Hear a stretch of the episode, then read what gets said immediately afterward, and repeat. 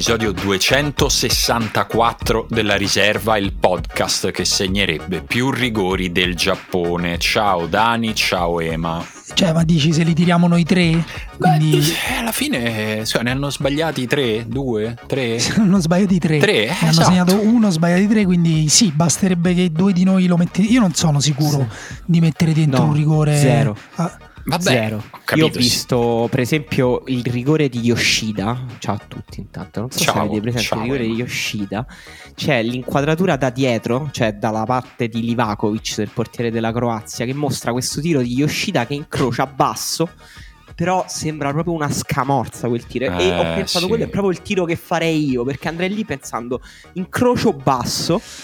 Però verrebbe quel tiro di Yoshida in cui Livakovic quasi poteva stopparla e palleggiare. Guarda, per me la cosa più g- importante sarebbe comunque salvare le apparenze, quindi credo che lo tirerei come Livaglia, cioè come uno che fa finta di volerlo sbagliare e poi lo sbaglia veramente, camminando piano fuori. Ci Così nessuno mi può dire niente. E poi se mi dicono qualcosa dico io sono contro i rigori e me? Ci sta, ci sta. Però ah, se fossi Livaglia saresti entrato in campo apposta per tirare il rigore perché è Eh, quello, quello che è- è sembrato a un certo punto. Il paradosso è il grande rifiuto di Butterbill, il personaggio di Melville. Vabbè, ok, sto divagando. Te ne sei già andato. Senti, i- se da un rigore dipendesse la vostra vita, lo fareste Mm. tirare a Carlos Quintana o Antonio La Gioia, che sono i due calciatori al centro delle vicende del grande gioco, che è la serie di cui vi parliamo oggi. Insomma, ve ne avevamo già parlato un paio di settimane fa. Anche questa puntata è in collaborazione con Sky perché stasera arriva su Sky Atlantic eh, il finale di stagione del grande gioco, quindi volevamo un po' tirare le fila insieme a voi. A chi lo fate tirare questo rigore?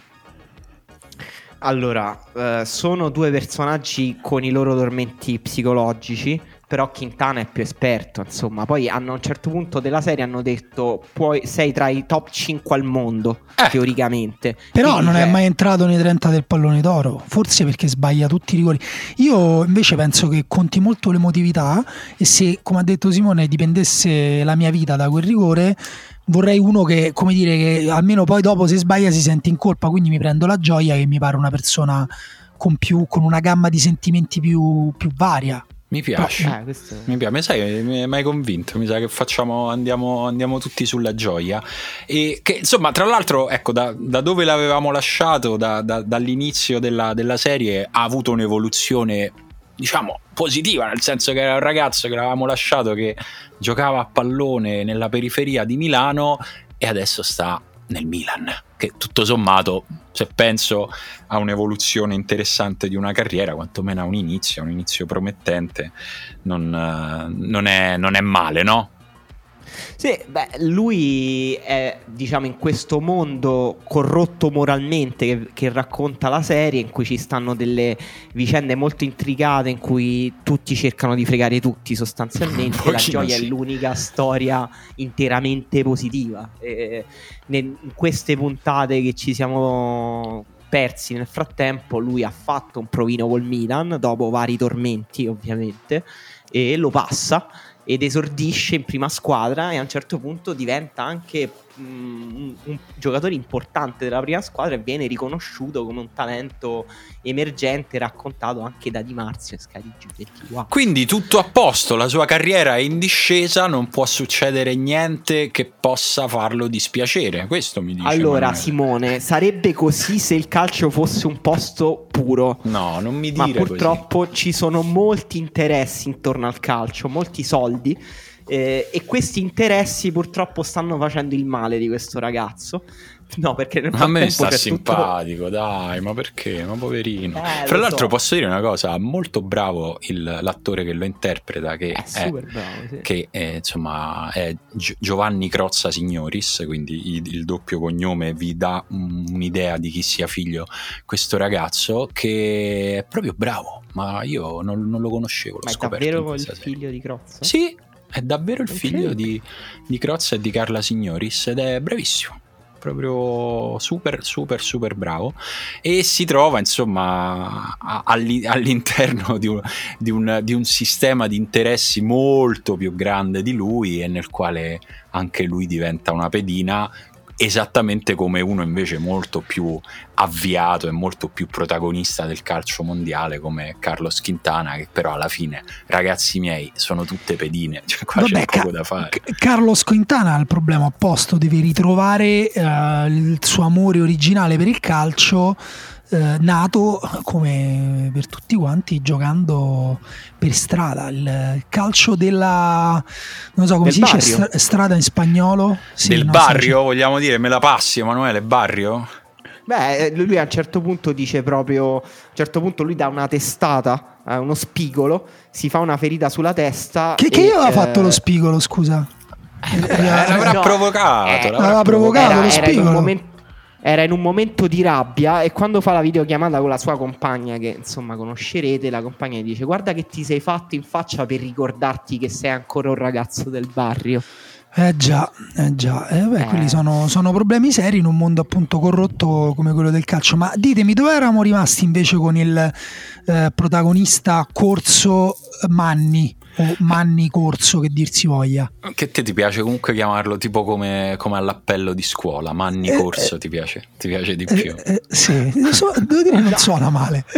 No, no, ma infatti ma secondo me è come quelli che si chiamano Tancredi, cioè uno si potrebbe chiamare Manni, tutto sommato. Proprio. O Manfredi anche. O Manfredi o Creditan in questo caso. Esatto, credi, esatto, esatto, Comunque in queste puntate in realtà il personaggio un po' che ha svoltato la propria figura narrativa è stata Elena. Eh sì. Eh, che praticamente è diventata cattiva.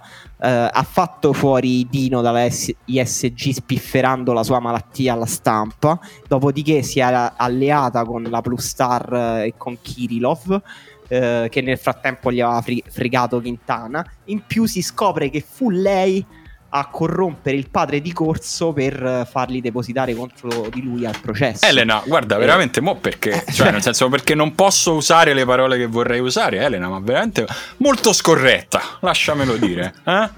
Sì, e quindi Corso non è, come dire, non è il più cinico o il più um, anche brutale di quelli che vivono in quel mondo. Allora, No, diciamo che Corso anzi è un po' in questa distopia del calcio, è l'irregolare, cioè un po' quello che conosce meccan- tutti questi meccanismi, però moralmente ne è un po' al di sopra, ma non perché sia buono, ma perché boh, è disincantato. Sì, cerca di non rimanere schiacciato soprattutto no? in, mezzo, in, mezzo, a questi, a questi ingranaggi. Comunque, insomma...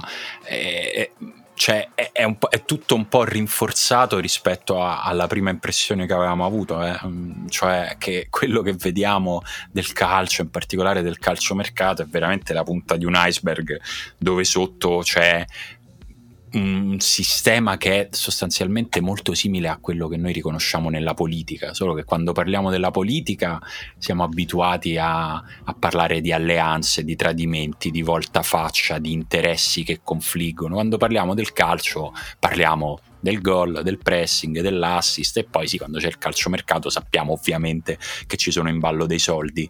Quello che continua a farci vedere il grande gioco è che gli interessi che ci sono in ballo, anche solo quando si sposta un calciatore, in realtà ne hanno molti sotto, è come se ci fosse una piramide al contrario di interessi sommersi, tra l'altro eh, cioè, qui viene introdotto anche il tema di, della proprietà di alcuni terreni e quindi di eh, la, la, la, capacità poi di queste, di queste, grandi aziende di poter andare sul settore edilizio, cioè di gente che prova a fare soldi in tutti i modi possibili. E intanto sposta calciatori, ecco, inizia a sembrare... Sì, e poi nella sesta puntata è quella in cui c'è il, mh, mm, quest, questo plot di spostamenti di calciatori culmina con un effetto domino Mm, incredibile. Sì. Cioè, si intrecciano tutte le linee narrative della storia e i calciatori vengono spostati come se fossero praticamente che merce. Non possiamo rivelare effetto domino che scoprirete. Eh sì, sì, nel senso che noi siamo, siamo arrivati a vedere che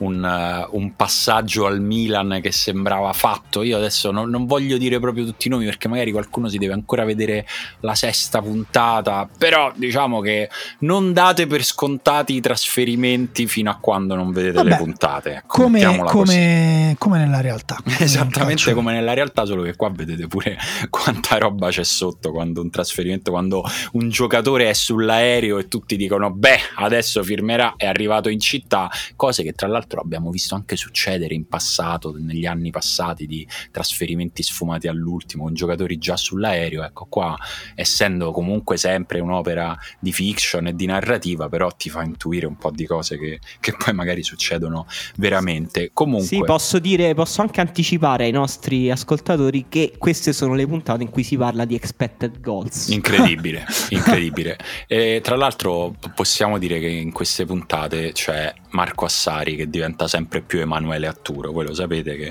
Marco Assari che ci assomiglia, proprio l'attore che lo interpreta assomiglia a Emanuele, ma c'è proprio una scena nella quale tu ti, se tu ti chiedi co- come, come, verrebbe usato Emanuele Atturo in una trattativa di calciomercato, esattamente quello che fa Marco Assari. sì secondo me eh, risponde anche alla domanda come sarebbe un Arturo se fosse toscano. è vero, è vero, un po', un po', ci sta. Comunque, il grande gioco è su Sky Atlantic e su Now. L'invito, come sempre, è a guardarlo e poi, se vi va, a farci sapere che cosa ve ne è sembrato.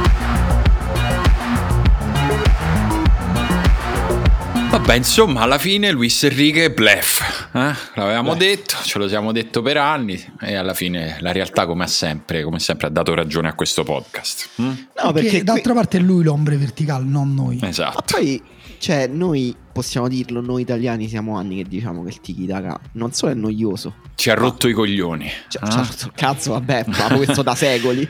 Però fa, cioè, nel senso, non è un buon modo per vincere le partite di calcio. Esatto. E oggi abbiamo avuto un'altra nostra conferma. Dopo che gli abbiamo insegnato insomma un anno e mezzo fa come si vincevano le partite.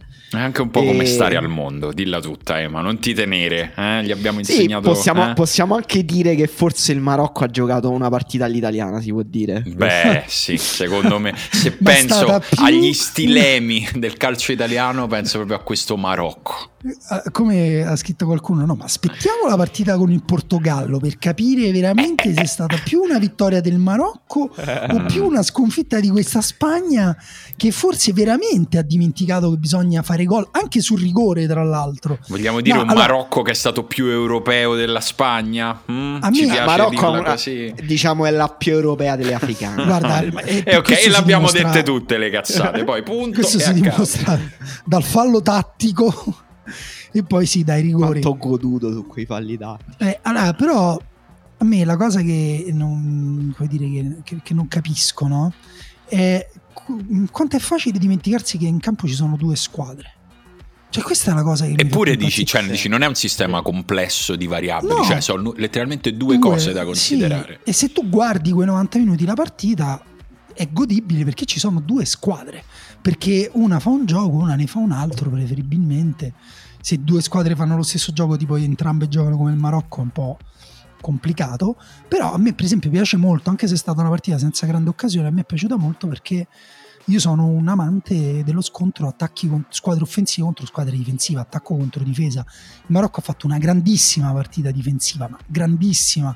Io mi esalto con, con, con gli interventi di Amrabat, così come mi esalto con i dribbling di Bufal, le giocate di Ziash.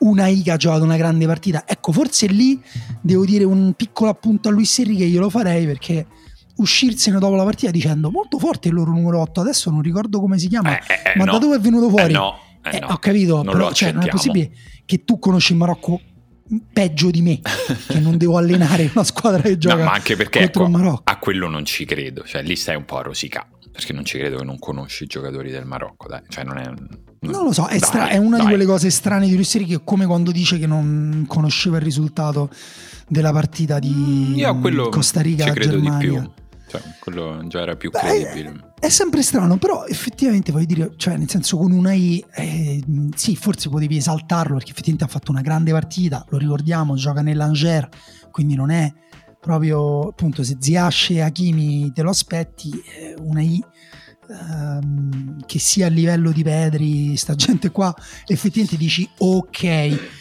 Però è anche appunto merito del, del Marocco, della concentrazione con cui ho giocato della partita, per come era preparata e anche del fatto che appunto mh, prima della partita di, l'allenatore del Marocco ha detto la, la, la, Spagna fa un gioco che è dannoso per gli avversari ma è dannoso anche per Uh, per, i, per, per, i, tifosi il punto pure qui appunto anche lui faceva un po' in maniera paracula regra chi finta che non, non, non, ci fosse l'altra squadra in campo ma la Spagna ha fatto quella partita anche perché il Marocco si è messo in quella disposizione lì d'animo, tattica cioè ti aspetto. Qualcuno dice pure certo che il sistema rigido della Spagna crea giocatori che poi non dribblano. A me non mi pare Pedri dribbla con la Germania ha fatto dribbling mm. fantastici. Dani Olmo vi devo ricordare il numero degli italiani a cui ha passato la palla sotto le gambe tra under 21 e nazionale maggiore. Asensio non dribbla Gavi calma, non dribbla. calma Dani calma. Nico Williams. calma, calma, no per dire dribblano tutti. Perché non hanno dribblato col Marocco? Va a rivedere la partita. Il Marocco eh, non mette pressione Es- sull'uomo. Esistono. Aspetta. No, no mh, mm, questa è la quarta partita su quattro che il Marocco fa meno expected goals degli avversari. E questo non significa mh, mm, che gli expected goals sono del tutto uh, inaffidabili, neanche in una competizione del genere, visto che la squadra che ne ha, mh, mm, accumula di più, a parte la Germania, che vabbè è un caso cronico, sono Brasile e Francia comunque, cioè due squadre che consideriamo tutte la favorite, ma comunque la Spagna ha creato molto poco, cioè ha superato gli expected goals del Marocco per poco, ha combinato poco. L'ultima puntata della riserva dicevamo la partita col Giappone, la sconfitta col Giappone potrebbe portare dietro comunque del, degli strascichi sulla Spagna. Dopo quella partita Petri aveva detto abbiamo avuto un ritmo di possesso troppo lento e di nuovo la Spagna col Marocco ha avuto un ritmo di possesso troppo lento. Poi per questo secondo me cioè, sono molto d'accordo con tutto il discorso di Daniele, dall'altra parte si può neanche tipo togliere qualsiasi responsabilità da Luis Enrique no, comunque, beh, certo. soprattutto perché aveva impostato il suo progetto in modo totalitario praticamente completamente personalistico cioè aveva impostato addirittura aveva deciso il colore dei calzoncini e dei calzettoni con cui doveva giocare la Spagna ha fatto scelte estremamente eh, impopolari e anche comunque effettivamente difficili da capire. Eh, no, ah. esatto, un nome che non si è fatto perché molti hanno detto Sergio Ramos perché poi Hakimi ha risultato col pinguino con cui risulta col Paris Saint Germain e anche quando ha segnato insomma, vicino a Sergio Ramos però il nome vero è Tiago Alcantara. No, sì, Tiago Perché Alcantara, è, certo. è l'apriscatole. Cioè, lo, anche, ma per me anche Iago Aspas per dire, cioè comunque lui ha creato, un, lo sappiamo come ha gestito la Spagna, ha creato un gruppo incredibilmente solido eh, che gli è fedele per molte ragioni e che infatti eh, da quello che si dice gli era rimasto fedele anche dopo questa sconfitta, nonostante poi Luis Enrique alla fine è stato sollevato dall'incarico della federazione. Sì, diciamo è stata una scelta abbastanza comune, cioè nel senso se, sembra che ma, la sua volontà in realtà fosse quella di chiudere, arrivato, arrivato a questo punto. Eh, è stata una una gestione ovviamente sì molto personalistica, è stata anche una, la, la sua, un quadriennio travagliato, no? perché lo ricordiamo, lui entra dopo quel eh, mondiale del 2018 assurdo della Spagna che doveva giocarlo con Lopeteghi e però lo gioca con Hierro allenatore perché Lopeteghi viene cacciato a, praticamente al ritiro mondiale in corso perché aveva firmato con Real Madrid, con Real Madrid sì. eh, lui quindi arriva subito dopo a, a luglio del, eh, del, 2000, del 2018 e in primavera del 2019 lui lascia la squadra letteralmente lui era la, la, squadra, la Spagna Spagna era a Malta per giocare, lui torna a casa per il dramma che, che sappiamo tutti che lo ha colpito, insomma la, la, figlia che stava malissimo e che poco dopo eh, è morta, e, mm, morta in estate, alla fine, alla fine dell'estate, dopodiché lui eh, dopo qualche mese mh, mm, torna, vuole tornare in nazionale ma la perso- Robert Moreno che è la persona che lui ha lasciato come suo vice di fatto non, non gli vuole ridare il posto e quindi diventa anche una circostanza nella quale si consuma un rapporto di lavoro e credo anche d'amicizia. Comunque lui poi si riprende eh, la sua Spagna e, e, a quel punto poi dopo un po' arriva pure il covid quindi diciamo che per uno che come abbiamo detto nella presentazione di questo mondiale imposta la sua squadra come veramente il più possibile come una squadra di club e, e, sulla base di quello fa, fa le sue scelte. Lui ha, ha, sempre scelto molto di più i suoi calciatori sulla base di quello che facevano e potevano fare e lui immaginava che potessero fare in nazionale rispetto a, a quello che facevano nelle, nelle, loro squadre. Sicuramente è stato un percorso accidentato eh, che non è una scusante poi per eh, diciamo, sbagliare o no un cambio o una, uh, una disposizione tattica nella singola partita, però secondo me quando si ha a che fare con personaggi così interessanti e multisfaccettati come Luis Enrique, va ricordata la complessità del contesto che ha accompagnato la sua gestione.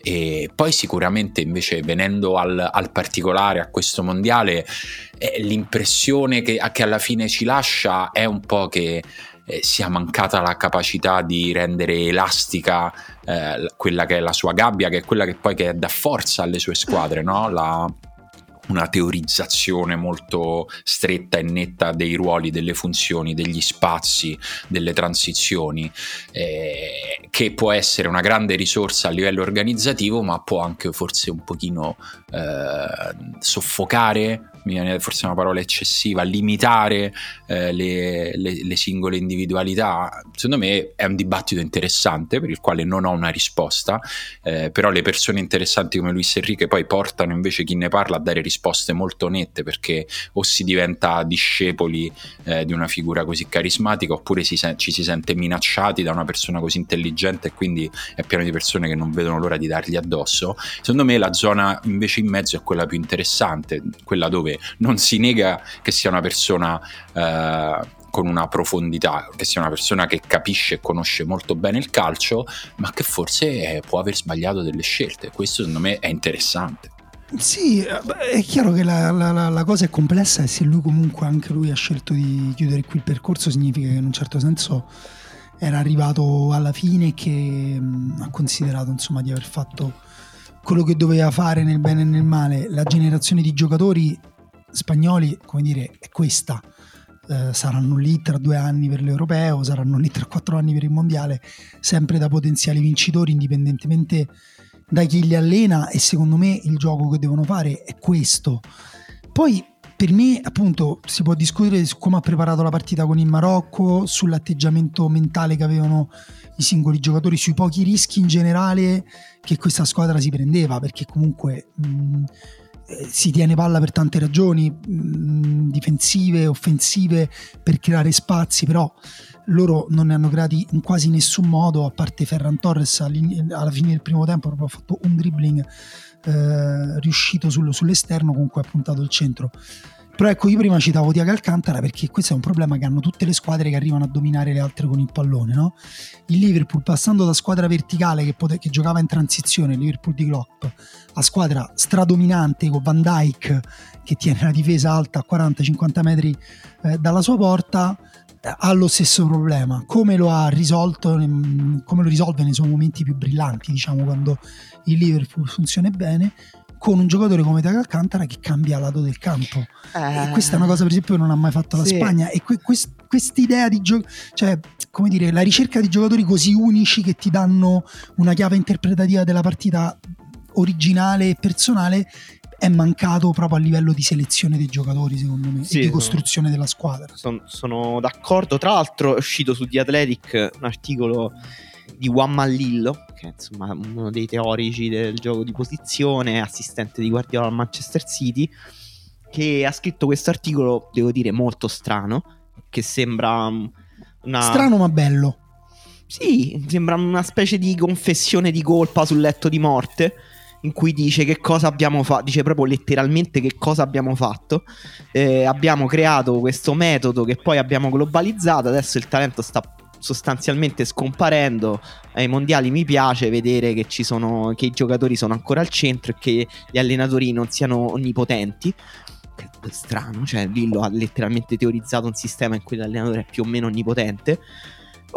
e eh, mi, mi, è sembrato comunque abbastanza di vederci un riferimento alla Spagna di Luis Enrique, ma anche forse alla Germania di Hansi Flick, che è stato. Germania è stata eliminata dopo un un output statistico sulle sue prestazioni fuori di testa, cioè squadra che per molti parametri è stata la migliore del mondiale, è uscita però in un modo che è difficile dire, cioè sfortunato ma al contempo in qualche modo meritato. E, e, Germania che comunque invece a differenza della Spagna continuerà con Flick puntando a vincere gli europei del 2024 nonostante da quello che si dice eh, almeno questo è quello che ha scritto la Bild a differenza di Luis Enrique, mh, Flick abbia dei problemi e dei conflitti all'interno dello spogliatoio, gli viene contestata una preferenza per i giocatori del Bayern Monaco, Ter Stegen ovviamente non è stato contento di non aver giocato, Neuer, vabbè lo sappiamo, quindi strano, però per me queste eliminazioni di Spagna e Germania effettivamente sono un po'... Um, un po' raccontano i limiti de- almeno del lavoro che può fare un allenatore in un calcio per nazionali in un torneo molto breve come il mondiale. Mi è sembrato che sia Spagna che Germania in questi due progetti l'allenatore abbia provato a controllare troppo abbia provato a creare un sistema troppo dominante che quasi voleva cancellare l'avversario dal campo, ma in un mondiale dove la dimensione psicologica e il torneo è breve, è difficile, è difficile fare una cosa del genere. Sì, io non sono d'accordissimo nel diciamo mettere vicine queste due esperienze perché la Spagna secondo me ci ha fatto vedere diverse cose positive mentre la Germania è stata quasi sempre un disastro in questo mondiale e la Spagna soprattutto è andata a 10 centimetri dall'essere in semifinale, ah, dall'essere nei quarti di, di, finale, perché tra l'altro con una scelta di Luis Enrique che mette dentro Dani Olmo, che entra e fa quel tiro difficilissimo e prende un palo dove se, se, quella palla è palo dentro la Spagna è passata e poi magari ci arriva pure in semifinale avanti, cioè eh, le, le, il calcio soprattutto durante i tornei così brevi ci porta a fare poi molte considerazioni sulla base dei risultati, però per me va un po' guardato come arrivano i risultati e quello, il modo in cui è arrivato quello della Spagna e quello della Germania, secondo me sono un po' diversi. Sì, ma sicuramente al 100% e mm, secondo me Flick era, cioè, mi è sembrato molto più confuso di Luis Enrique, anche proprio tenendo conto di tutte le cose che abbiamo detto, delle convocazioni mi sembra ancora più assurdo mi sembra ancora più assurde le scelte fatte da, da Flick eh, su, sul, sulla gestione degli uomini perché poi appunto secondo me cioè anche appunto ritorno un attimo su quell'articolo di Juan Manlillo che è comunque un evento perché è uno dei più grandi teorici del calcio contemporaneo. Quando è andato a The Athletic sembrava dovesse tenere una specie di rubrica invece se ne è uscito solo con questo pezzo.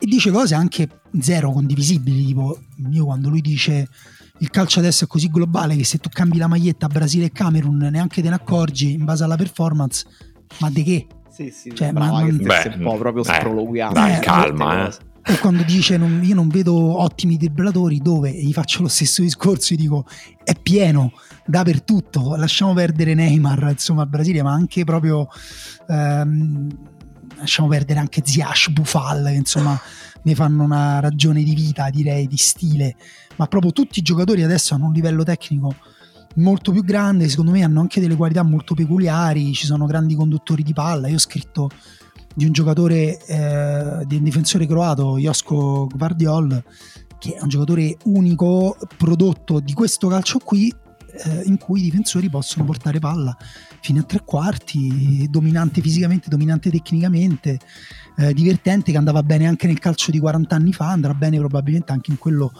eh, del 2062, se ammesso che, che esista. Però ecco, invece poi ci dimentichiamo che nei, nei, mondiali noi cerchiamo risposte a tutti questi massimi sistemi, quando poi alla fine sono tornei complicati, lontani da casa, i calciatori vivono in condizioni psicologiche, secondo me è sempre più importante l'aspetto psicologico perché ogni piccola loro manifestazione intima li mostra come persone strane e isolate. Cioè, ad esempio, eh, quando dicono, quando Vertonghen credo abbia detto io non mi sento tranquillo a parlare, ho paura a parlare, mi controllano, sicuramente la situazione in Qatar è strana, però appunto poi vedi magari i giocatori dell'Iran in modo in cui protestano, dici, cioè tu vivi su un altro pianeta, stai parlando mh, dalla base di privilegi di cui neanche te ne rendi conto, pensi veramente di correre dei rischi quando sei il cittadino più protetto probabilmente al mondo in un paese come il Qatar e avresti una libertà di cui neanche, di, di cui neanche sei consapevole. Quindi, secondo me, di tante cose loro non sono consapevoli, tante cose le vivono strane. E gli allenatori sono chiamati soprattutto a gestire gli uomini in campo, ma anche fuori. E secondo me la sconfitta della Spagna ai rigori. Cioè, Luis Riga aveva pure detto: Io gli ho detto di allenarsi nel club di tirare almeno mille rigori. Poi e dichiarazione chiaramente enfatica che ha fatto il giro del mondo perché, perché devi sparare una cifra sì. a caso così alta. Di, oh, gli ho detto di allenarsi perché con la nazionale non basta, però che tutti i tuoi rigoristi sbaglino il rigore Dice non è un caso, sì, ma non è neanche un problema tecnico. Ma no, ma infatti eh, stavo per dirti questo, cioè lì c'è, c'è, poco da allenare perché quella pressione non si allena perché non è replicabile, c'è poco da fare.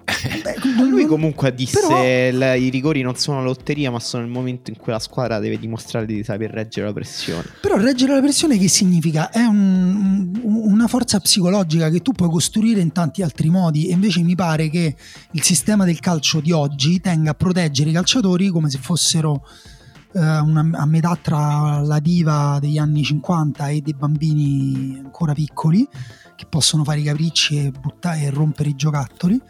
E, e, però questa cosa non li forma punto, da un punto di vista psicologico anche come atleti, io dico, eh, non come uomini, che, che cazzo ne so.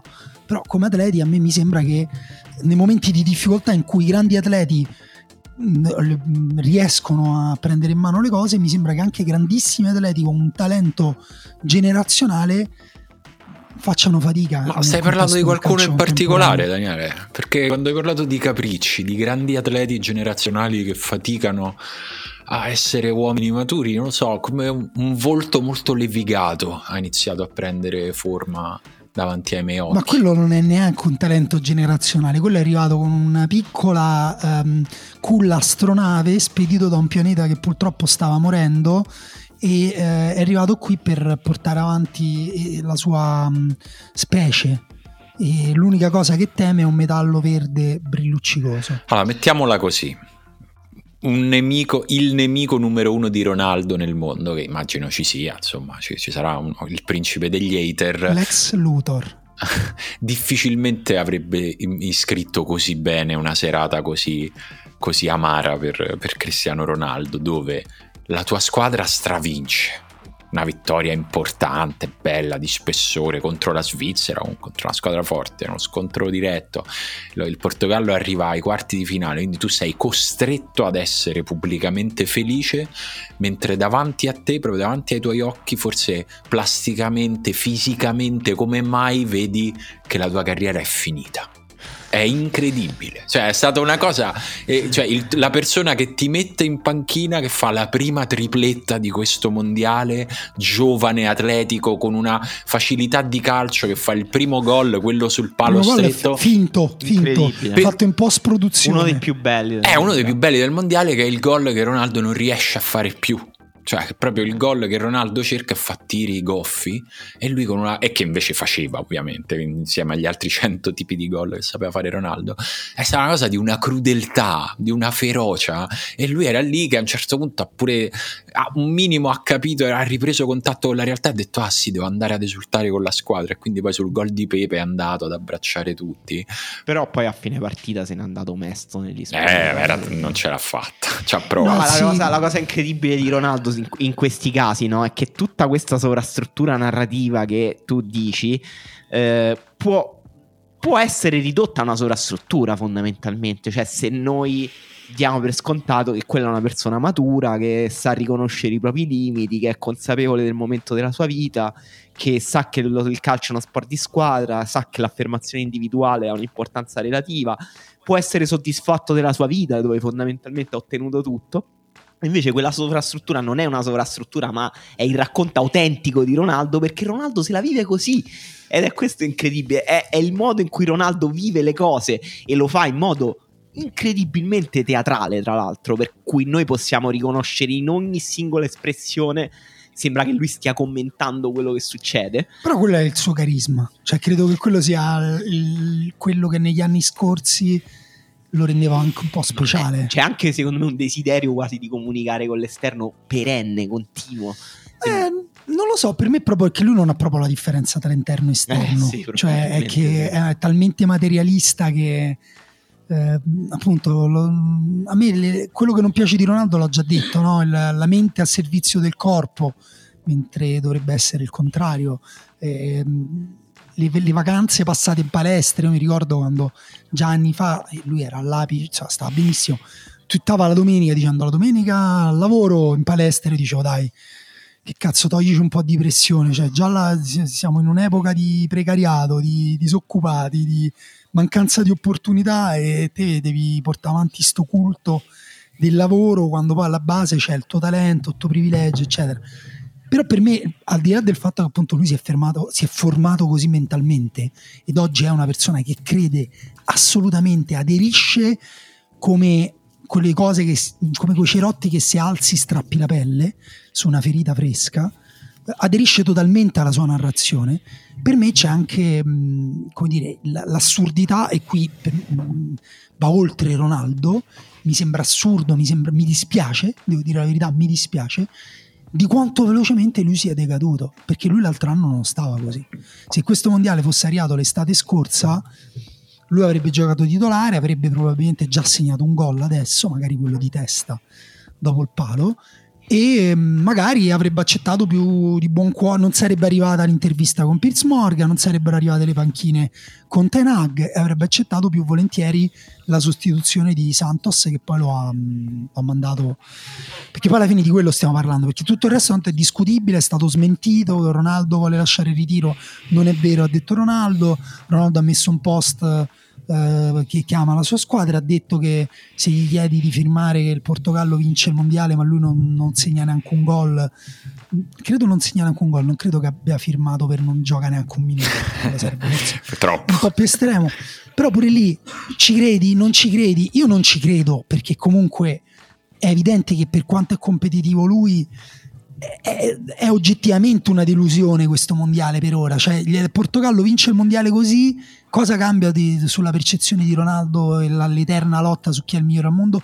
Niente, perché lui questo mondiale l'ha giocato meno dell'europeo che, che ha finito in panchina.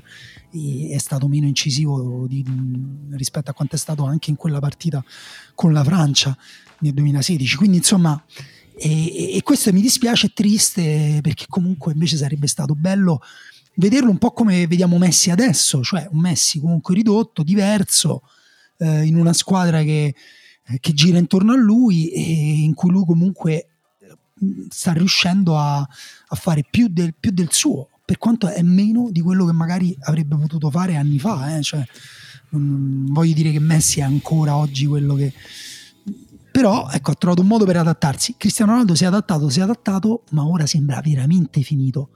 Cioè, ed è una cosa che io scrivevo con un po' di ironia nelle rubriche sull'Europa League tempo fa. Ogni partita di Cristiano Ronaldo la guardiamo come se potesse essere l'ultima partita.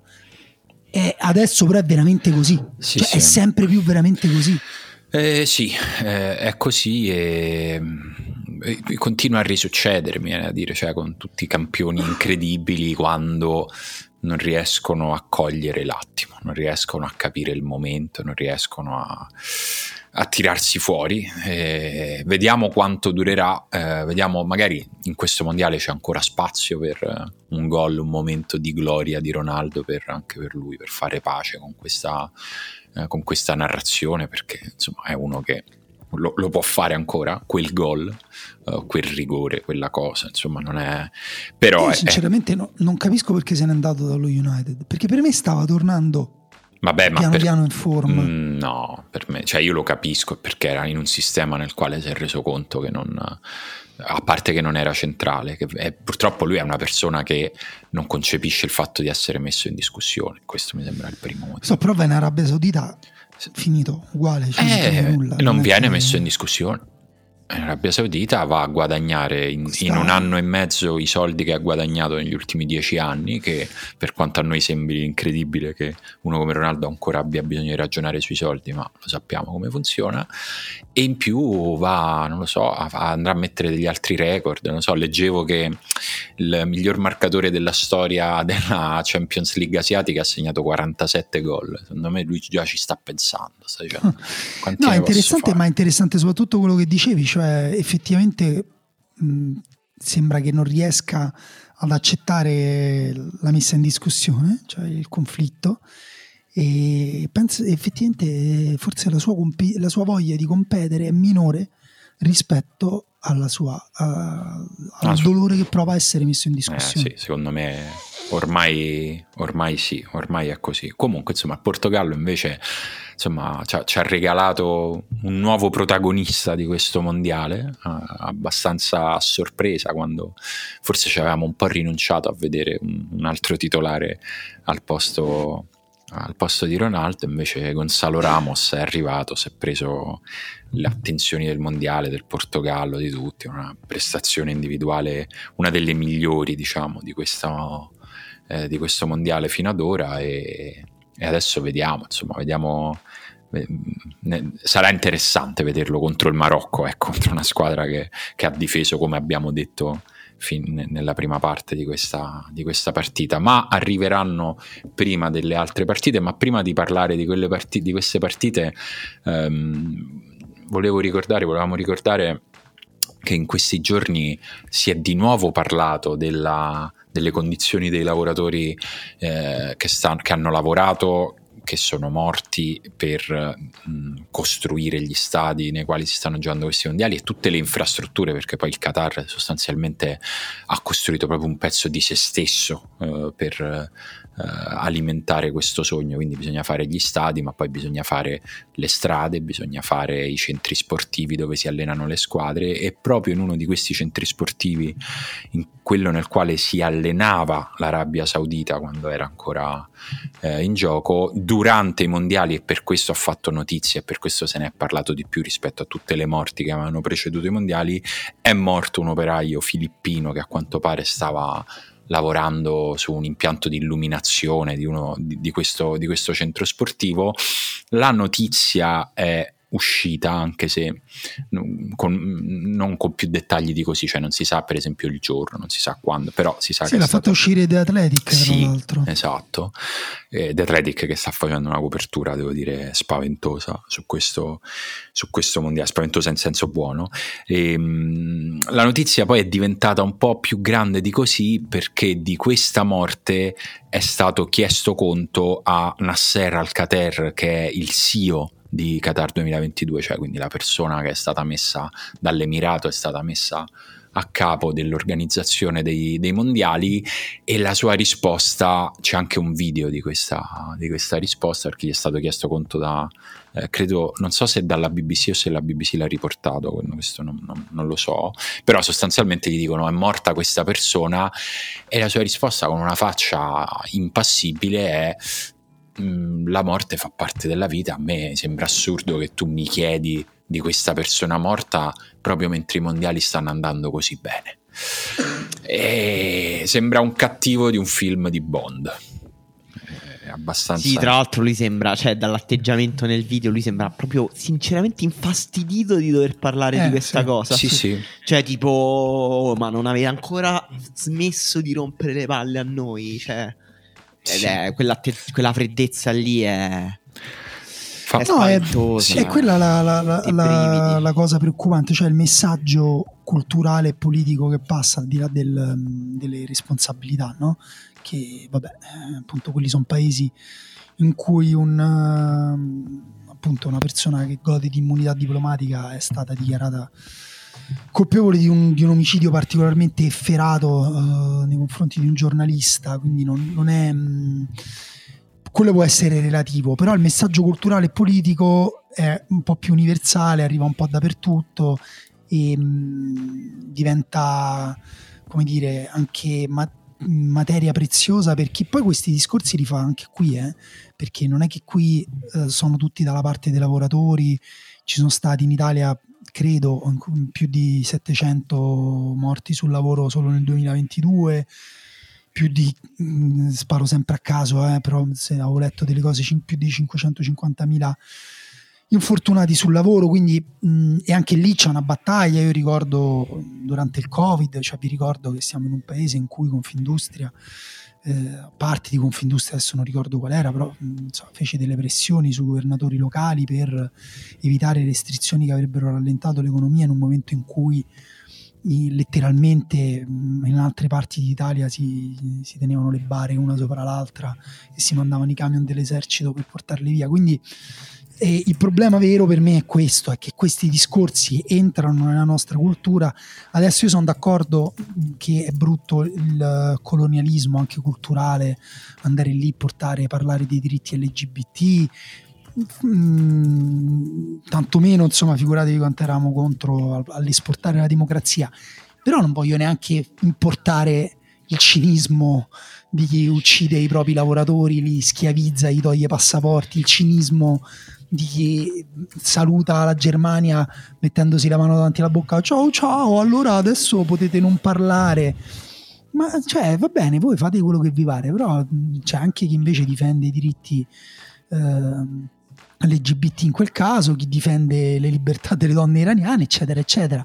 Cioè, non ci facciamo, cioè, appunto, portiamo avanti dal proprio punto di vista, ognuno la propria battaglia, ma non facciamo finta perché secondo me questo mondiale azzera questo discorso che da una parte ci sia la non politica, la neutralità assoluta e dall'altra l'agenda del pensiero unico. No, da una parte c'è chi porta avanti diritti, cose, poi ci sarà pure chi lo fa in modo paraculo, ipocrita o per, de, o per de, delle mh, convenienze. Dall'altra ci stanno questi però ok, ci stanno questi che tu gli dici è morta una persona e dice ma la morte fa parte della vita, muori nel sonno o cadendo da un traliccio a 30-40 anni che cambia? Benissimo, scegliete voi da che parte stare. Sì, ehm, vabbè, c'è, c'è, tra l'altro, non, non, non, per saltare di palo in frasca, però mh, in questi giorni, visto che stiamo parlando anche di questioni Ehm, se non politiche, perché questa non è una questione politica, però uh, etiche e comunque di uh, rapporto mh, di responsabilità di squadre e atleti nel mondo del calcio. Uh, c'è il caso Portanova, ovviamente, che alla fine è stato condannato in primo grado, Simo, giusto? Sì, eh, Portanova che insomma lo, lo sappiamo, se ne, se ne, parlava da tempo di questo, di questo, caso, della sua possibile implicazione, c'era stata una, una denuncia da parte, da parte, di una ragazza, Portanova è stato condannato in primo grado dal, dal, tribunale, dal tribunale di Siena, eh, è una condanna a sei anni per violenza sessuale di gruppo è, diciamo, questa è la notizia che è arrivata. Eh, insomma, chiaramente è una notizia forte, è una sentenza pesante. Eh, il giocatore era già stato messo agli arresti domiciliari nel giugno del 2021, subito dopo la denuncia eh, della ragazza, però successivamente aveva ottenuto un permesso dal giudice per eh, per riprendere l'attività agonistica. Adesso, appunto, con rito abbreviato è arrivata, è arrivata la condanna a questi sei anni. Lui dovrà anche risarcire questa ragazza con una, una, cifra che è stata stabilita in 100.000 euro più altre, altri risarcimenti minori alla madre della ragazza e a un'associazione eh, che si chiama Donna Chiama Donna che si era costituita parte civile. Quindi questa diciamo è la vicenda eh, giudiziaria fino a qui perché poi ovviamente ci sono altri gradi di giudizio e mh, lui Portanova si è professato innocente anche uscendo dal tribunale dopo la sentenza quindi eh, è lecito pensare che ci sarà un, un processo di appello e, quindi, e poi in caso c'è la Cassazione. Quindi ci saranno almeno, uh, io credo, a, a, naso un anno, un anno e mezzo prima di avere un altro, un altro grado di giudizio e, e fino a qui, insomma, è, questa è, è la parte, con molte virgolette, normale di questa storia, cioè una persona che viene accusata, denunciata, processata, condannata in, eh, in, nel primo grado di giudizio. E, e, come su tutti i casi di cronaca ognuno poi segue anche un po' non so come dire, il proprio istinto, quello in cui crede, quello, la sua sensibilità per farsi un'idea su eh, quanto sia convinto da una sentenza che comunque poi si rispetta anche se uno non è convinto, perché ovviamente questo, è, soprattutto le sentenze, i processi sulla violenza sessuale aprono eh, dibattiti brutti in Italia, dibattiti gretti di basso livello nei quali si comincia a colpevolizzare la vittima, eh, lo sappiamo come funziona, ma quello che attira un po' la nostra attenzione da commentatori di cose di calcio all'interno di questo podcast e che ha attirato un po' l'attenzione di tutti in questi giorni, eh, anche a partire soprattutto dai tifosi del Genoa, è stato il silenzio del Genoa no? su, questa, su questa faccenda, che ad oggi non ha ancora comunicato qualcosa. Ecco. Sì, anche la scelta di, di, non sospenderlo e di convocarlo e mandarlo in tribuna, che poi i giornali, cioè il Corriere della Sera ha tradotto con un articolo dal titolo Va in tribuna per colpa, usando questa parola un po' sfortunata. Sai, sempre la solita questione, sarà un lapsus, però un po' significativo, di social e tifosi. E beh, è una situazione difficile, nel senso camminate per strada, guardatevi intorno magari ci sono delle persone condannate in primo grado di qualcosa che hanno fatto appello, magari altrettanto grave rispetto alla condanna ricevuta da, da Portanova e questa ecco Easy, Easy sta abbaiando a una persona che invece è stata Easy è mh, garantista quindi sta abbaiando a una persona condannata in terzo grado eh? okay. lo dico per però cioè, questa è una, fa una persona condannata in terzo grado. Vabbè, ha pagato, cioè, deve, adesso sta andando in prigione, passava qua davanti, sta andando adesso in prigione ve- velocemente. Perché poi dopo che hanno pagato Easy non gli abbaia più, eh, non vi preoccupate, giustamente. No, è, compl- è una situazione complicata perché questa è una riflessione sciocca, però secondo me eh, che aiuta un pochino a capire, no? Cioè, se Portanova facesse qualsiasi altro lavoro noi diremmo che mh, non dovrebbe, metti appunto ci mette un anno il processo di, di appello, lui non, non, dovrebbe lavorare, non dovrebbe vivere, non dovrebbe... Eh, non lo so, è, è, spinosa, però il punto è che Portanova fa un lavoro che è in parte pubblico, il Genova fa un lavoro di comunicazione al pubblico, proprio letteralmente, sì. lavora per il pubblico, quindi sicuramente il minimo che possiamo dire è che andasse gestita meglio a livello di comunicazione. Poi mi chiedo anche con che serenità lui possa mostrarsi al pubblico, no? anche ai suoi tifosi, ehm, nel momento in cui magari appunto tra tre mesi non è che puoi continuare a convocarlo, mandarlo in tribuna per tre mesi, magari si poteva trovare una soluzione alternativa, è il mestiere del calciatore e anche qui è un, mondo che manda un messaggio. Cioè, se tu il messaggio che mandi è guardate, lo stiamo facendo, stiamo prendendo delle decisioni cosmetiche, diciamo, per evitare che succeda qualcosa di, di brutto alla nostra immagine. È comunque un messaggio che non, non, non mi piace tanto. Avrei preferito un messaggio tipo non lo so, di, di, qualsiasi altro tipo, di qualsiasi altro tipo. Sì, anche perché in tutto questo poi adesso la gestione, quantomeno dal punto di vista pubblico, la gestione viene eh, un po' addossata a Gilardino che è allenatore del Genoa da tre giorni, cinque giorni dopo l'esonero di Blessing, che tra l'altro salutiamo, è stato uno degli eroi della riserva dell'anno scorso, ne avevamo parlato tanto, è finita male. E, e Gilardino... È finita in un, in un Bath of Humility? cioè? è finita con un rant di Marchetti che su Instagram gli ha detto di tutto sostanzialmente dicendo vatti a fare un bagno di umiltà questo è, vabbè no però quello che stavo dicendo è che Portanova è stato convocato per la partita contro il Sud Tirol che è stata la prima dopo la sentenza di condanna che l'ha colpito e poi però è andato in tribuna e quindi è stata vista come perché poi da fuori quello tecnicamente è come una scelta tecnica dell'allenatore insomma eh, sicuramente non, ma sta, man, sta mancando chiarezza eh, nettezza nella gestione di questa cosa da parte del Genoa, che probabilmente immagino su questo non lo so, deve anche Uh, in parte tutelarsi da possibili poi uh, accuse di mobbing da parte del giocatore. Eh, esatto, no, perché poi quello se lui ha potrebbe rivalersi esatto, se lui ha diritto a stare con la squadra, in qualche modo gli va garantito. Qua immagino che ci sia anche una questione spinosa a livello legale, quindi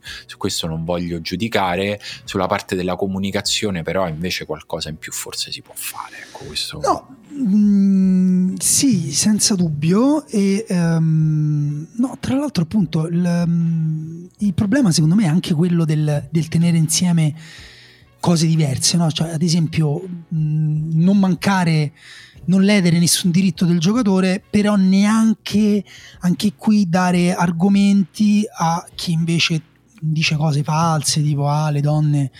Eh, dicono cose false, denunciano per, per interesse.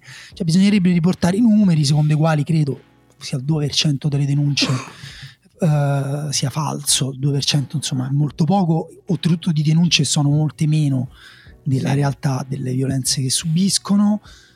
Mm, è un anno questo in cui credo ci sia stato più di un, di un omicidio di, di una donna eh, al giorno, quasi sempre in famiglia. Cioè, sono discorsi serissimi, cose gravissime che il Genova si è ritrovato a dover gestire, però gestiscile in qualche modo perché così sembra che il, tuo, il, modo di gestire sia a me non me ne frega proprio un cazzo proprio non ne voglio proprio parlare sì fra l'altro ci sono dei, diciamo, dei precedenti anche vicini non in Italia ma in Inghilterra c'è il caso di, di Benjamin sì. Mendy di, di Mason Greenwood giocatori che non stanno giocando che non si stanno allenando neanche con le, con le proprie squadre, tanto per, per, dirne due. Ecco.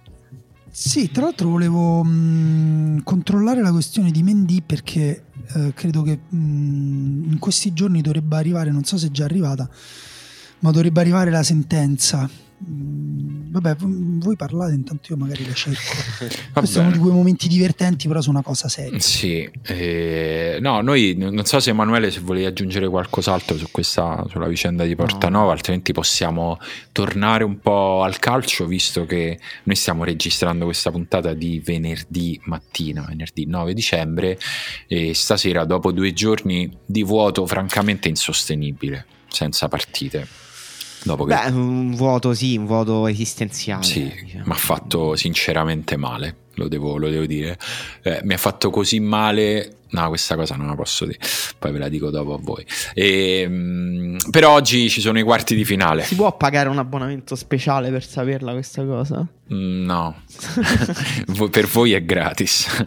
E, ehm, arrivano le partite, tornano le partite, torna il calcio, quel gioco che ci piace tanto. Si comincia oggi pomeriggio alle 16 con Croazia-Brasile, stasera alle 20 invece Olanda Argentina. Uh, in che modo la Croazia può sfuggire al fato di questo Brasile che sembra avere la strada laccata d'oro e di balletti almeno fino alla semifinale? Beh, il Brasile non ha ancora affrontato una squadra forte come la Croazia. Mm. La Croazia non, è una squadra che mh, mm, proprio non perde. Cioè, se non, guardiamo non gli ultimi non anni, ha piacere nel perdere. E comunque questo non è un caso.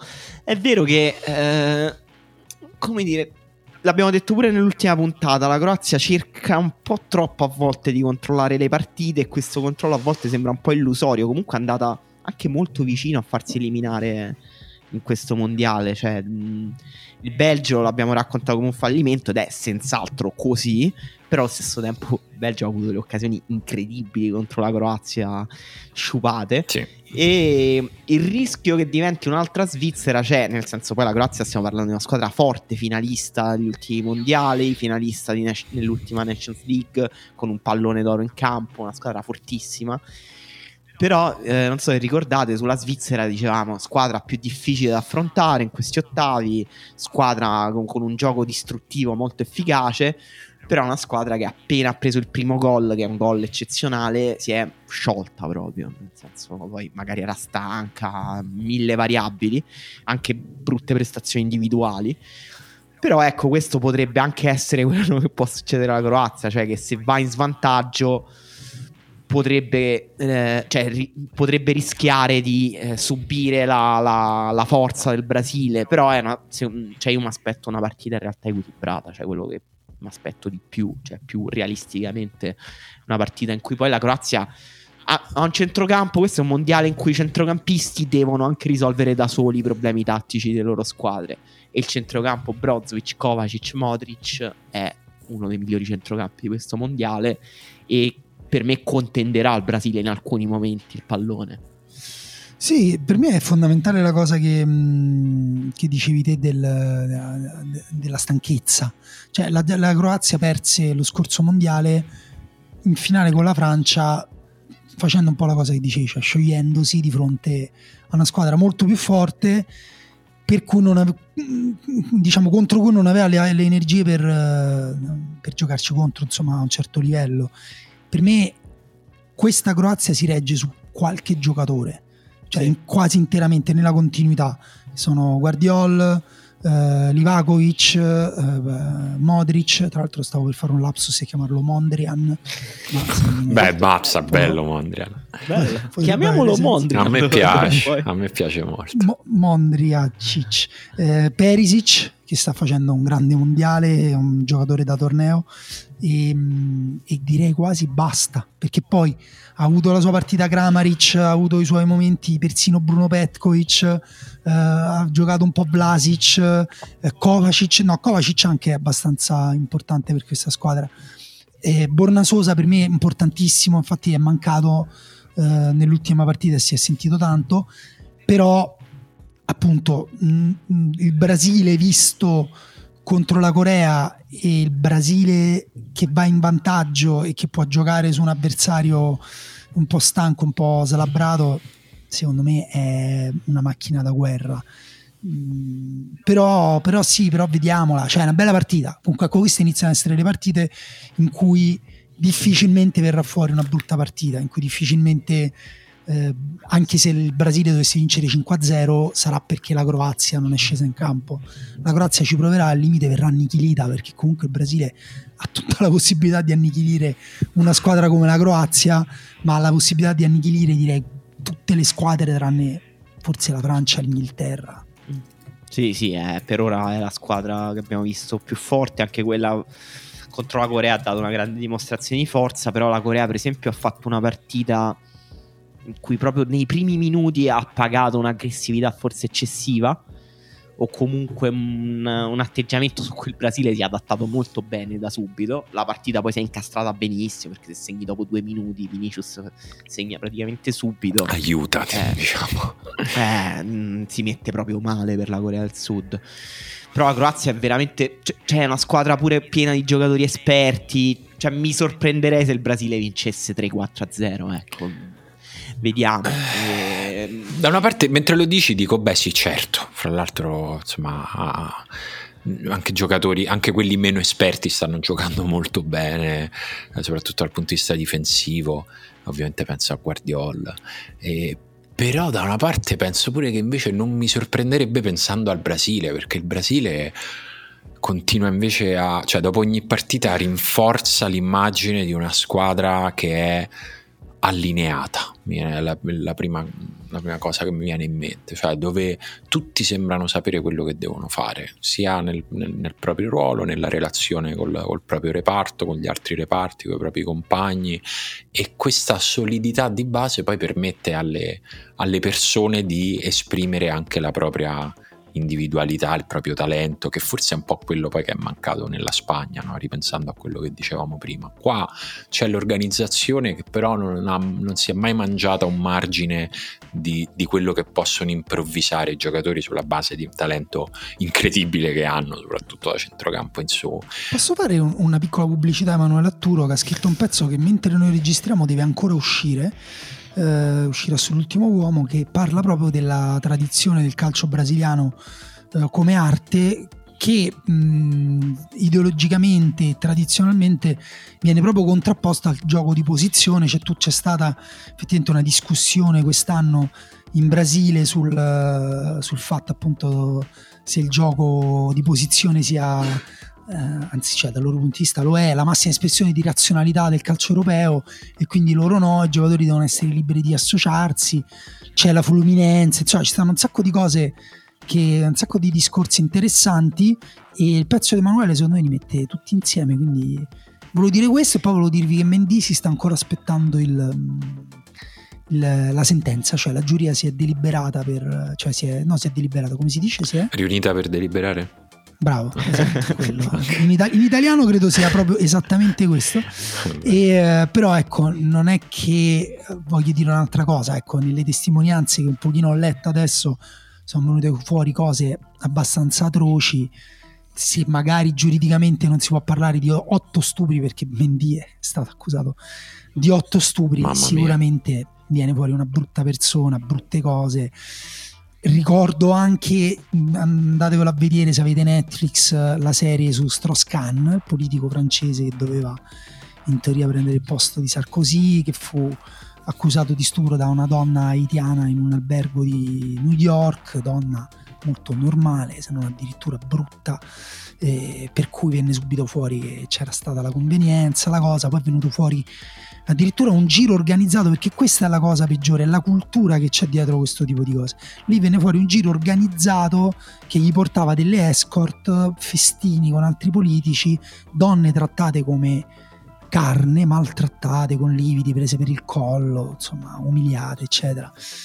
Quindi poi fate come vi pare, possiamo essere garantisti, dire che dovrebbe giocare Porta Nuova, dire che Mendy magari se lo se viene pulito fuori, fuori pulito da questo processo nessuno può neanche fischiarlo. Io personalmente mi sentirei comunque libero di disprezzarlo dopo le cose che ho letto e che sono state portate a testimonianza, anche perché io, come dire, come in tutta la mia vita so farmi la mia opinione, se uno mi, guarda, mi indica un albero e mi dice guarda l'albero è blu, magari dico no, lo riconosco che non è blu. Quindi distinguere la verità e la menzogna purtroppo è una cosa che dobbiamo fare ogni giorno per vivere, quindi fatelo anche su queste cose.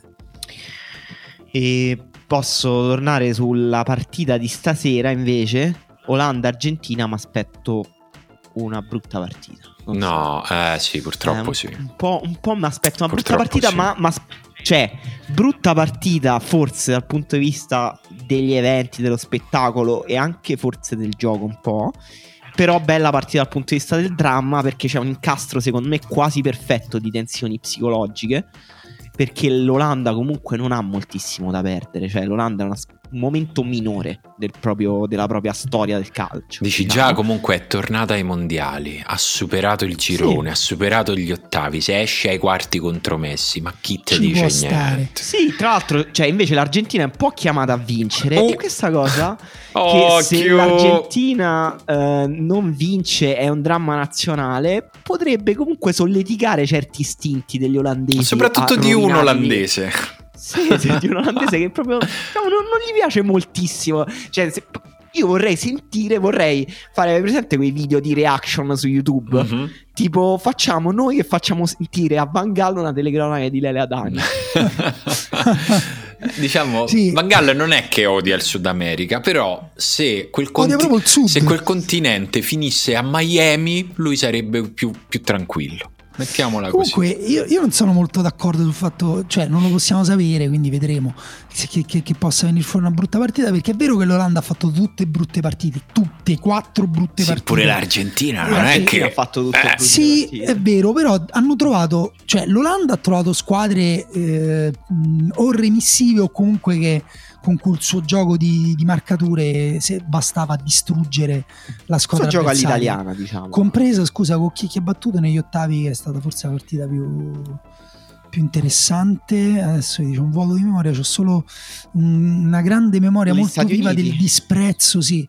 Negli Stati Uniti il disprezzo che mi è nata da quella partita. Eh, per me l'Olanda ha le carte per battere l'Argentina ma anche l'Argentina ha le carte per battere l'Olanda e anche l'Argentina ha affrontato tutte le squadre che le lasciavano la palla, adesso incontrerà una squadra che magari la palla gliela lascia inizialmente, però poi le marcature le fa, gli spazi li apre, scoprire si scopre, attacca con gli esterni altissimi. Sì, è vero, questo è vero. Eh... Infatti, se dovesse poi arrivare un gol all'inizio, eh, questo è pure premio GAC, come dire. Però... Vai, vai, te lo assegno live, lo sto, lo sto scolpendo mentre lo dici.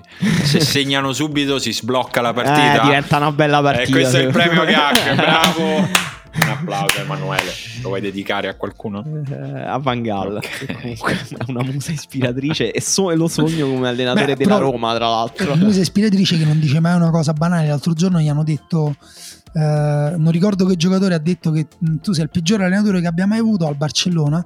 Lui ha detto: Ah, mi dispiace, ho avuto anche Memphis in quel periodo. Ah, Di Maria al Manchester Ah, Di Maria dice. Adesso siamo andati avanti e adesso io e Memphis ci baciamo in bocca. E Sì, Depay è un po' inedito. Un po' così. È vero, però è molto strano comunque. È stranissimo. tutto, eh. Tra l'altro stavo leggendo sul profilo Twitter di Edoardo Battaglion, esperto di calcio olandese, una delle voci di Spremuta di Engance, che è un podcast che vi consiglio, che mh, Gakpo dovrebbe giocare dietro le punte stasera, che dovrebbero essere eh, Memphis e Bergwin. Quindi... Ah, così eh, Van Gaal ha messo d'accordo tutti perché Memphis aveva detto che si trova bene con Gakpo ma preferiva Bergwin Eccoci qua, e, che c'è e voluto? Van Gaal gli ha detto non ti permettere e invece gli ha detto vabbè senti facciamo una cosa ragione Allora, io, giocate ragione tutti. anche io Ah, giocate tutti, poi se Esatto. usciamo è colpa tua. Questo gli ha detto. Così. poi gli su ha detto 4-0 tolgo te Esatto, esatto.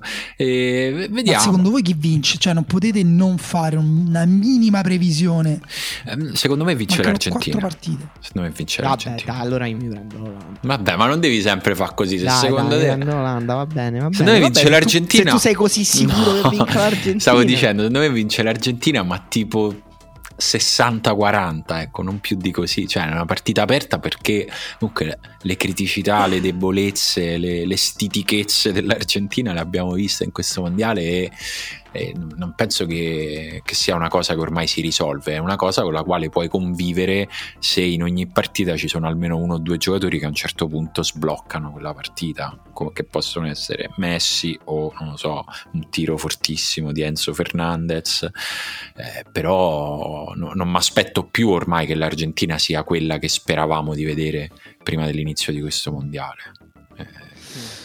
Sì mm, Purtroppo sì, purtroppo sì, così. purtroppo. eh, ma invece Brasile-Croazia beh siamo tutti un po' dalla parte del Brasile sì. Sì, sì, Sì. secondo me ce la fa il Brasile. e Francia-Inghilterra Eh, Francia e Inghilterra è, è impossibile. Cioè, non- cambio idea ogni due ore. Ci- allora io dico una Per me, cosa la, per me la Francia invece è favorita. Per me Poi, la- cioè, anche secondo me. sarebbe comunque un po' sorpreso. no dico ecco è nelle esatto. possibilità che l'Inghilterra batta la Francia, Eh. però comunque sarebbe un grosso risultato. Vorrebbe dire che l'Inghilterra esatto ha superato dei Esatto, limiti che fino esatto. adesso sono stati No, evidenti. infatti, secondo me la- la Francia vince anche bene con l'Inghilterra, cioè una di quelle partite che, che come dire, che mostrano i limiti dell'Inghilterra come le ha mostrati, ne so, la finale con l'Italia, tante altre partite. Però se l'Inghilterra riesce a battere questa Francia, e se la Francia non si suicida in qualche modo strano, Deschamps, eh, allora l'Inghilterra per me è potenzialmente favorita perché, mh, perché comunque la Francia sta bene secondo me sta meglio del 2018 Ehm, ripeto l'unico che la può incartare in maniera strana è Deschamps oppure si può mettere male per qualche ragione la partita ma, ma è una squadra equilibrata una squadra che non rischia troppo una squadra noiosa nella maggior parte dei momenti è molto divertente in pochi momenti in cui distrugge totalmente psicologicamente e sul piano del risultato l'avversario. A tempo stesso l'Inghilterra con Foden Ster- e Foden e Saka in campo ha giocato molto bene. Sì, ma poi secondo me molto dipenderà dal, dal ritmo. Cioè, se, se l'Inghilterra si fa un po' mh, ipnotizzare dal, dal controllo del pallone della Francia, che comunque ha avuto, secondo me, una delle migliori fasi di possesso di questo mondiale. Secondo me, per certi versi, anche superiore a quella del Brasile. È difficile, però se l'Inghilterra invece riesce a giocare sopra ritmo, a creare un po' più di caos, a sporcare la partita, è una squadra che come impatto atletico, secondo me, è Però anche un non pochino fa mai, superiore. eh. No, non lo fa mai, No, infatti non cioè, lo fa mai. Non è proprio quel tipo di no, squadra. non è, non è quella squadra là. La cosa strana sembra quasi che Southgate si ispiri alla Francia, cioè una squadra che controlla il possesso, che rallenta i ritmi. Ti No, ricordi è come l'ha provato a fare pure Però la, Fra- l'Italia? la Francia ha giocatori che hanno bisogno di un contesto di dominio, secondo me. Cioè, Griezmann, Dembélé, Mbappé. Beh, anche cioè, i grandi contropiedisti, però Dembélé, Mbappé. No, è, è, vero, no, nel senso non... Cioè, se si crea però una partita da battere e levare, per me diventa però un po', un po più difficile. Cioè, c'è Mbappé, c'è Dembélé ovviamente, però l'Inghilterra ha un impatto atletico sui giocatori. Cioè, per esempio, Saka, Foden, in fase di non possesso, lavorano molto di più di Mbappé sì, sì, e, e Dembélé. Il centrocampo dell'Inghilterra, Rice, Anderson, Bellingham è, è, è, un signor centrocampo come abbinamento di qualità tattiche, atletiche. E la Francia, pure è una squadra formidabile, ovviamente. Però, secondo me, per esempio, il centrocampo della Francia non deve essere troppo sollecitato a, a difendere perché potrebbe andare un po' in difficoltà. Però ecco, vediamo. Cioè, se Grisman gioca come sta sicuro... giocando adesso, se Mbappé sta giocando, cioè continua a giocare così, per cui segna più o meno ogni tiro che fa, crea gioco con una facilità imbarazzante. Guarda, per me la Francia rischia se la palla entra troppo spesso in area, perché Varan in area di rigore è una grossa liability per me. Lui non giocherà mai con Conate e Upamecano che eventualmente potrebbero raddrizzare la cosa. Quindi è è un po' quello, sì, la Francia non può chiudere. Se la Francia lascia la palla all'Inghilterra e si mette a difendere al limite della propria area, sì, però lì rientra secondo me nello scenario suicidio, insomma. Quindi però voglio dire Mbappé sembra pure partito per vincerlo da solo sto mondiale sì, un pochino un pochino sì e vediamo mentre di là c'è diciamo uno che, del quale si è visto poco perché l'abbiamo iniziato a vedere più tardi rispetto agli altri è Foden che potrebbe essere la, l'arma che ancora so come dire Southgate non ha usato completamente a fondo. Certo lì è, devo dire è proprio difficile scegliere chi mettere in campo in questo momento nell'Inghilterra fra tutti quei trequartisti lì, fra tutte le persone che possono giocare alle spalle di Kane, eh, non ci vorrei stare nei suoi panni. Cioè, è più facile scegliere chi mettere in campo nella Francia, ormai, molto più facile, molto più rodata. Eh, mentre in, l'Inghilterra. Sì, questo, questo, pure è vero, cioè si può, si può incartare da solo Southgate molto eh, Da una parte si e può. E poi anche loro hanno una liability pazzesca perché Maguire è cioè, uh, un problema. Eh, sì. Harry Maguire, non so se avete visto. No, mi manca questa. Il, il video. Scusate, non so, forse non dovevo citarlo, però forse è la singola cosa che mi ha fatto più ridere in questo mondiale. Qual è? Il, un intervento al Parlamento ghanese ah, in cui si sì, parlava del budget del prossimo anno in cui questa persona fa una metafora lunghissima e super articolata di due minuti sul fatto che che la, il Ghana non deve fare una manovra Harry Maguire in, nell'economia, cioè tipo un fallimento, cioè era il, tipo, l'esempio a iperbole assoluta per rappresentare il fallimento umano Fantastico. Maguire. L'avevo letto ma non avevo approfondito, non avevo capito che era questo il discorso. No, il mio video preferito su Harry Maguire, anche questo girato tantissimo, è quello di un vecchio tifoso dello United che quando viene dato via Smalling dallo United dice guardate che lo rimpiangeremo, Smalling è meglio eh, di sì, Maguire e dietro tutti i ragazzi pischelli che si mettono le mani ai capelli ma che cazzo dice questo vecchio rincoglionito? E che dopo ogni partita dello United in cui Maguire fa schifo viene tirato fuori Dai, o, o, anche dopo ogni partita che Smalling gioca bene con la Roma sì, ma um, pensa a Tomori mi dispiace che voi non vogliate parlare di Marocco-Portogallo perché vi fa troppo male ammettere che probabilmente il Portogallo dovrà giocare di nuovo senza Cristiano Ronaldo eh, ah pensavo vi fa troppo paura ammettere il Portogallo che il Marocco purtroppo dovrà uscire. Eh, questo comunque è molto possibile. Cioè, qui è mo- forse la partita. Cioè, forse questa è la partita col pronostico più chiuso. Diciamo che se non escono. Anche se il Marocco è proprio la squadra che ha maciullato tutti i eh, pronostici fino adesso. Diciamo che se non escono il Portogallo possono anche vincerlo. Certo. Beh, sì, a, a sto punto certo. cioè, vuol dire magia. No, per me già adesso. Cioè, nel senso, comunque stai a tre partite da vincere il mondiale. Anzi, visto che è il Marocco, sei a tre pareggi da vincere il mondiale. eh, oddio, mica poi vince sempre i rigori. Eh, come no? Oh, sono tre partite, eh? Cioè, nel senso, sei, per me sei già in zona magica. Dopo quel palo a, all'ultimo minuto della Spagna, dopo aver fatto sbagliare tutti i rigori agli avversari, fatto sbagliare fra mille virgolette, e sei già in zona magica, sì. Se ne vinci uno è meglio, però Vediamo, vediamo. A parte che sarebbe comunque straordinario vedere finalmente una squadra africana in semifinale. Eh, eh, poi chiaramente ho, ho, visto dei meme su, su, su, questo, sul fatto del sul considerare Marocco squadra africana, ovviamente lo è a tutti gli effetti, però per tutta una parte dell'Africa c'era il, il meme ehm, quello di, di, Wario, non so se ce l'avete presente. I've won, I've won but at what cost? Cioè di tutta quella, quell'Africa che non si sentirebbe completamente rappresentata dal Marocco eh, come, come nazione africana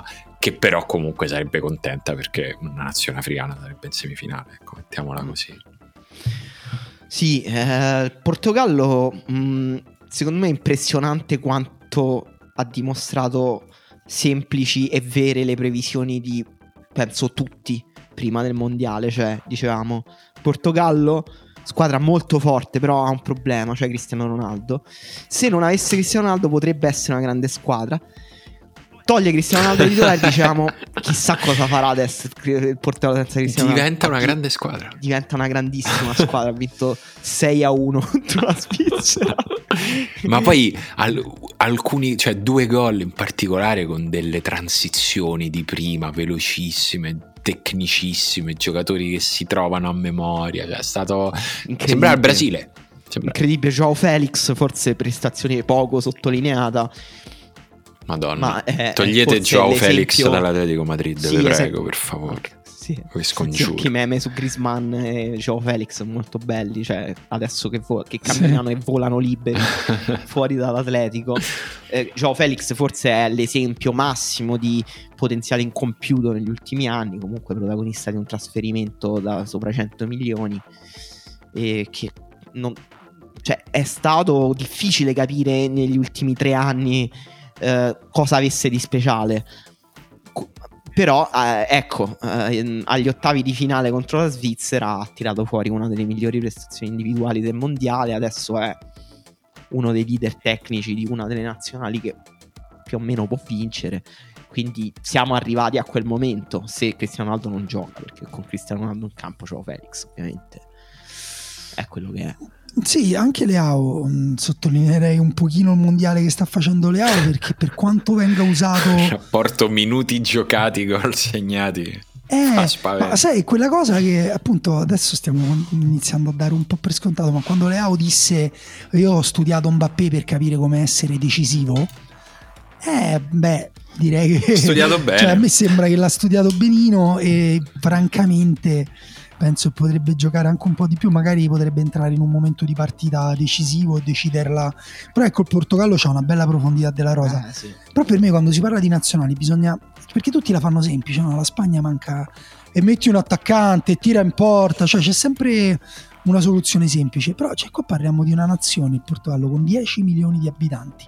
Cioè, sai quanti sono 10 milioni di abitanti? Un sesto degli italiani. Un sesto. Sì. Sono... E guarda che profondità i giocatori tecnici.